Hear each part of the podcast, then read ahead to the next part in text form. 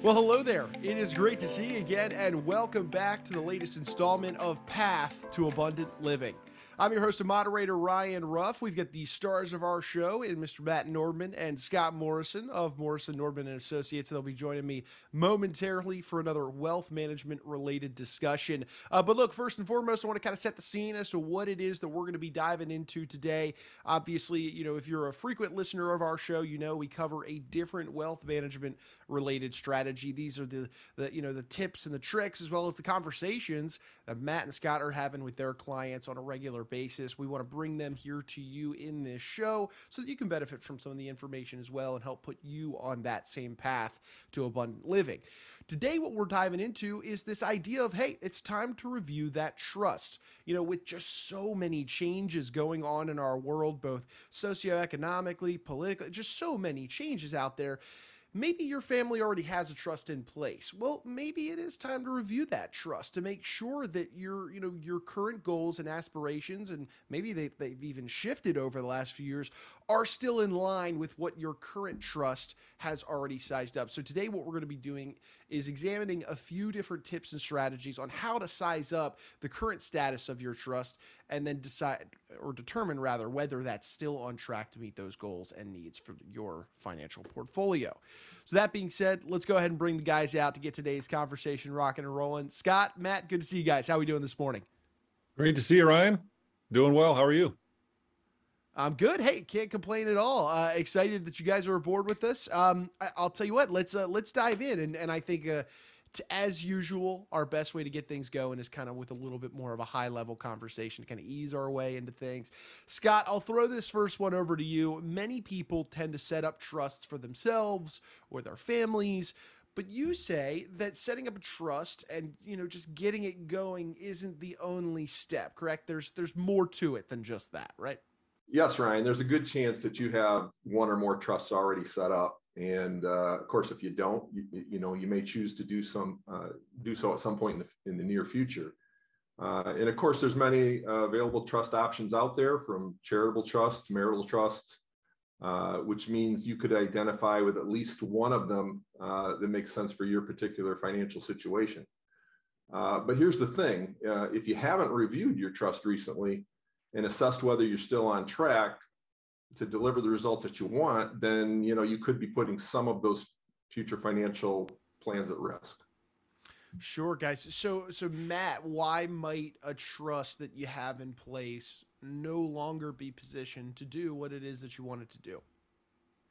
You said it in the in the intro, Ryan. One word: change whether it's change in tax laws, change in the financial markets, change in your life. You know, if you think about your own life, has anything changed in the last five years? And and some people might say, "Oh, nothing's changed in my life." Well, there are other areas that that can possibly change that would affect the plans that you have in place. And so, you want to be careful and make sure that you know what you put in place that is ideally positioned for you. And so you think back to 2017, they were major tax law changes that went into place. And so, even if you set up your trust even just a few years ago, it's worth reviewing. And if it's been five or 10 years, it's definitely time to review. Sure thing. So, guys, uh, you know, given this this idea that it is time to review, it's the really the theme of our show today. Scott, take us through this. Where do we start with this process if we want to review, make sure that our existing trust is up to snuff? Well, there tends to be some mistakes and issues that come up more frequently than others, of course. So, you know, before you go looking for the weird and the obscure off, one-off situations, make sure you have the basics covered first. Uh, for example, uh, if you have a living trust or a revocable trust, we're going to recommend that you focus, you know, first on those things that have the biggest impact, and uh, make sure that they're set up the way that you want them to be most people name themselves as trustee of their revocable trust and their spouse is a co-trustee. That that's very common and makes a lot of sense, right? Uh, however, it can be tricky when you start to name successor trustees and you don't review those decisions periodically. Uh, you know, with time comes older children, older heirs, uh, changes in their life. So uh, oftentimes we don't typically think beyond our, our spouse as the co-trustee And so, you know, it's it's it's a heavy responsibility uh, to be a successor trustee, and you need to make sure you've selected them properly. Um, I guess the worst example would be, uh, for example, if one of the trustees, uh, you know, slipped into an alcoholism problem or or a, a, divorce situation, and so you need to, you know, you need to ask yourself whether or not uh, they're still uh, in the proper frame of mind to be a trustee. Uh, so we also want to make sure that uh, you know you review the successor steps in their roles. I mean, what are going to be the triggers uh, by which they become a trustee? When is it going to be when you and your spouse can't act as the trustee yourself, or is it going to be when you die or incapacitated? You need to have a real good understanding of what are the triggers that that uh, put that responsibility on the successor trustee. And then I think there's always that question about how well your trust protects you from lawsuits, uh, divorce, and other problems. Uh, is your trust going to, is it set up to protect your children and your grandchildren uh, from creditors and divorces as well? Because if the trust was set up prior to them being engaged or married, uh, there's probably a new variable in there that you hadn't accounted for when you first did the trust. So uh, you need to answer you know whether those things uh, are still uh, taken care of in your trust or whether or not it needs to be amended.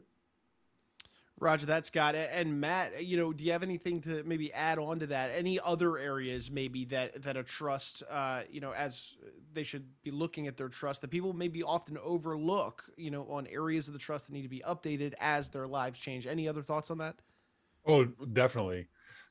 One of the biggest areas that you see is is when and at what age will your heirs receive the assets from your trust and so for example it's like okay maybe you set up a trust you know you you start to have kids and it's like oh we need to set up a trust and and you had said well what is the benchmark age for when they would receive those assets? Maybe it's it's 21 or 25 years of age. Well if they're still younger than that kind of what's the path that they're on? So maybe it's you know unfortunately which we see is maybe maybe your your heirs are having maybe it's some issues with drugs or alcohol or maybe kind of heading down that path where if they were to receive those assets it could make things even worse or conversely what if you know they're showing some really good financial savvy and and some knowledge and and maybe the the assets if they were to receive them earlier they could really help um, jumpstart them along that path. And so, for example, you know, personally, we we set up our trust for our kids. We have two kids, and they're 18 and 22. And and initially, the it was okay. Here at at 25, you'll get 20% of the assets if something were to happen to myself and my wife. And then at 30, 30% more. And then at once they're age 35, again with some other caveats in there. Well, again, if your kids are younger than that, or maybe things have changed in your life or changed in their lives. And so you really want to make sure that you've looked at when the assets, whether it's your kids or your grandkids, and kind of what it is that you want to achieve to make sure that they are prepared for it when the time comes. No, makes makes total sense, Matt. And, and you, so, guys, we've hit a handful of different considerations uh, for you know that somebody should be thinking about when they're going through reviewing their trust, making sure that it, it is still up to date. Let's talk about a mistake here, Scott. Do you guys ever find that there's maybe one really big mistake that you see people overlooking uh, or, or making really with the trust that they have? Uh, we do, and it's one that you know it, it's it's it's really weird that when you think about how much effort it takes to sit down with an attorney and really hammer out all of the things that you'd le- like to be part of a trust. And so obviously that process can be something that is is very taxing, both emotionally and just from from a time uh, element. Uh, but far too often the trusts that are set up are never actually funded. And so it means that once that trust is in place, you actually need to go through the, the tedious process of the paperwork and the retitling and the beneficiary change forms to actually fund that trust. Uh, for example, if you if you have a home and you don't name the trust as the owner, uh, then then the home is not in the is not uh, funding the trust. If you don't have if you have a joint uh, investment with your spouse, where there was named beneficiaries, for example, uh, well, those those uh, uh, that trust or that that joint account is no longer uh, is accurately uh, you know descriptive in terms of what you want to have happen uh, in terms of the heirs receiving those assets. And that's why you went through the process of creating the trust in the first place. So you're going to need to probably change the uh, the registration of that joint account to a trust account. So it's it's really that you know making sure that once you have the trust in place that you're funding it uh, and retitling the things as you need to any review should also answer the question you know is my trust properly funded and has evidence that you've done that. So if, if I were sitting down with a client or with an attorney and they say, yes, my, my trust is, is, is uh, funded properly, you'd want to really make sure you see the documentation that kind of proves that. Uh, because otherwise, you know, it, it, it's, it's a, a trust document that doesn't really have any legs. Uh, so you want to make sure that that's a, that that you go through that process. It's, it's a simple process to fix once you've identified some of those things uh, but it's really crucial in making sure that the trust does what you want it to do. Yeah, and it comes back to that idea of just knowing is half the battle. Asking the right questions, making sure you're on top of your stuff, and, and having the right conversations. Uh, speaking of which, Matt, once you've done this review of your trust and you've got an idea that your these basic issues are buttoned up and taken care of, are you good to go, or is there a next step, a, a deeper level that you need to dive into to make sure things are, are really where you want them to be? How, how does that work? We believe the answer is yes, definitely you know what happens is is you kind of dig into those trust documents and that's that's one part of your overall plan, your wealth plan and, and strategy. And, and, and what we would say is the next step is to do a stress test. You know, it's playing that what if game of, of looking at all the areas, not only your trust, but what about your assets and the way that they're positioned and, and different things. And there's, when you're, when you're playing, it's not playing, it's, it's your life. So when when you're looking at and and running the stress test to say okay is everything that we have put in place going to achieve all that's most important to us? And so there's two main areas that that we look at that you look at opportunities and threats. And so opportunities might be okay we have these assets positioned so some financial assets are positioned in a certain way but you know what? By looking at them and diving deep like you were talking about ryan once you dive deeper, it's like, you know what, if we reposition a few of these assets, we could possibly get a better return without taking any significant risk. And maybe that's going to achieve the goal that you're trying to achieve. Or maybe there's some tax harvesting that can help you financially and save you thousands and thousands of dollars. Now, on, on the flip side, when you look at threats, which again, it's it's not common, but you know, maybe there was something that was put in place years ago that you know what? It has now turned into a threat based on tax law changes or changes in your life or politically or whatever the case may be that you know what? This could blow up and it could severely harm your future and your family's future and all the plans that you have put in place. So you want to really dive deep in all the different areas associated with your plan and and take a really hard look at it Roger that, and, and, you know, guys, uh, for our audience's benefit, you know, the, the stress test. I mean, this is something that we have hammered home on episodes prior. Uh, in fact, we did a whole overview. I want to say it may have even been our inaugural episode on this show was a, a deep dive on what the stress test is, the different angles to approach it, how it can be used for everybody. So if, if this concept that Matt's bringing up about a stress test is a little new to you, then I'd recommend circling back, checking out. Uh, it might be our inaugural episode uh, where we do that stress testing overview as to what all goes into that process. Because I hear you, Matt. Yes, that can be a beneficial stepping stone in this process. But let's let's now tie the two together. Scott, hypothetically, what might a stress test uncover or reveal about someone's trust when when looking at it through this lens? Well, the trust, uh, the, the, the stress test can obviously make a, a good trust even better by, uh, let's say the example would be, let's say you purchased uh, two homes in other states uh, from the last time that you actually had created your trust or had it amended.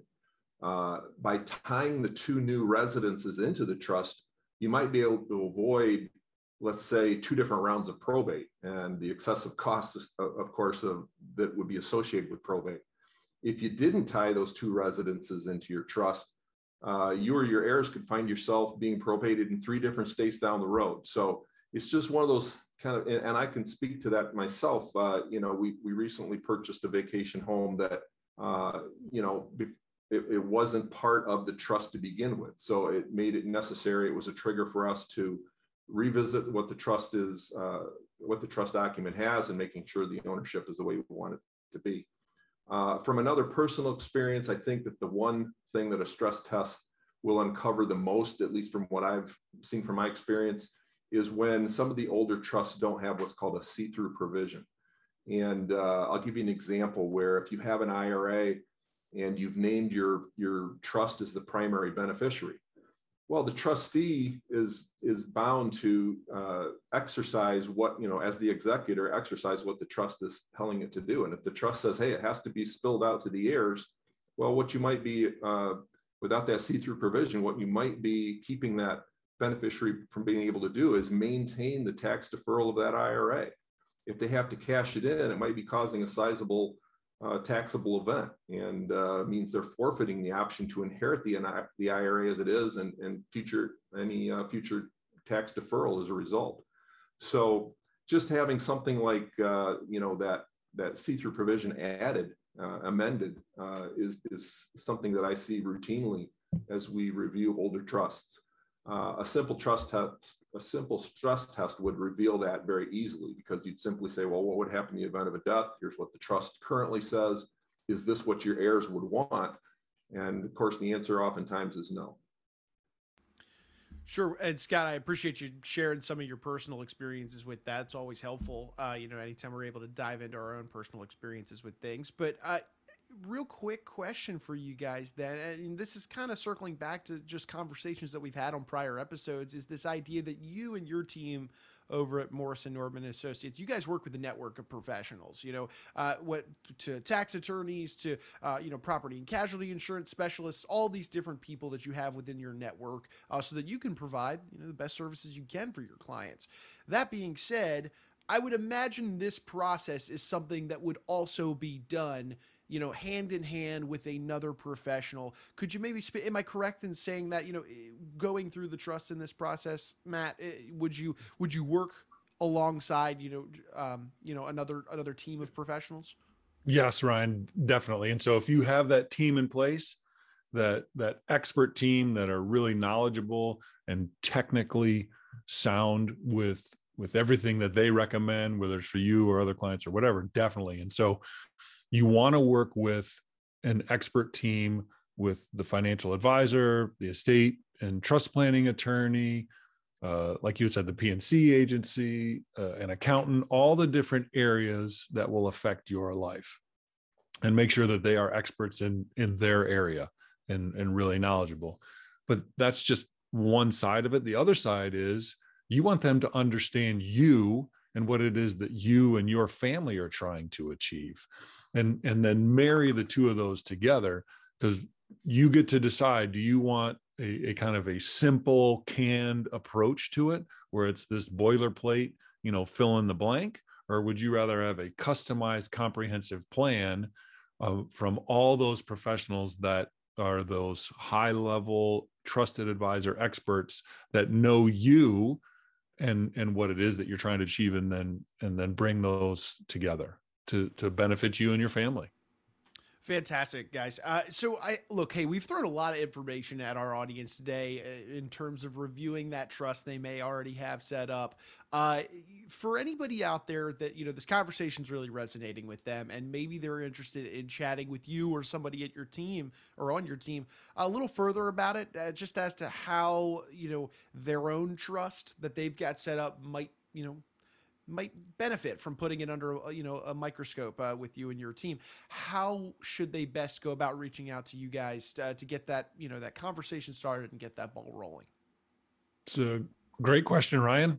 I'll field this one scott.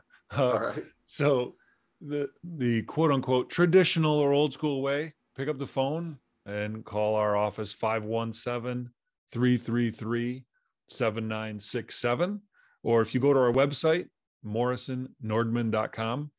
On there, you can um, click on a link that will, you know, I request more information and sends an email to us and then we'll reach out to you and and find out how it is that that we can help Awesome. Well, guys, hey, I appreciate you carving some time out of your day uh, to you know to be with us on the show to dive into this idea of reviewing the trust. And uh, I know we've got some great conversations dialed up for some episodes to come, and I'm, I'm looking forward to having you guys back on and, and getting into those soon. Looking forward to it, Ryan. Thank you, Ryan. Alrighty, guys. Well, hey, thanks again. And look, we want to take one final moment, as always. Thank you, our audience, for jumping aboard and being with us on the conversation today. Uh, if hey, if you liked what you saw, you liked what you heard, maybe you benefited from some of the conversation today, do us a favor, comment on the show, subscribe to it on whichever platform you're checking us out on, and then share this information, right, with friends, family, business owners, anybody that you think would benefit from these types of conversations. You know, at the end of the day, we're ultimately just bringing these same strategies, tips, solutions, conversations that Matt and Scott are having with their team in the office of Morrison Nordman and Associates right here onto this show. You know, we're talking, we're having those same conversations, and we've got some great topics queued up for future episodes to come. And we'd hate to have you miss out on any of those potentially beneficial conversations that could put you and yours on that path to abundant living. So for Matt and Scott, I'm Ryan Ruff. We'll go ahead and say so long today, but we appreciate you one last time for being with us on today's installment of Path to Abundant Living. Securities offered through Securities America Incorporated, member FINRA, SIPC. Advisory services offered through Securities America Advisors. Morrison Nordman and Associates and Securities America are separate entities. All investing involves risk, including the possible risk of principal.